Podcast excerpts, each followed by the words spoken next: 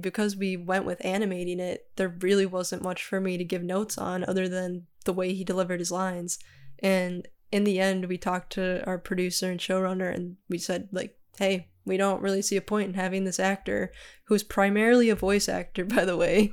So he's usually not seen on screen, anyways, like be on Zoom and just be a waste of time. So we ended up having all of our actors send in audio clips. yeah, based on like uh, notes that you guys would send them. Yeah. And even that, it's like I don't even get to do my job. yeah, exactly. I'm just writing in the margins of a script and sending it off to the actors.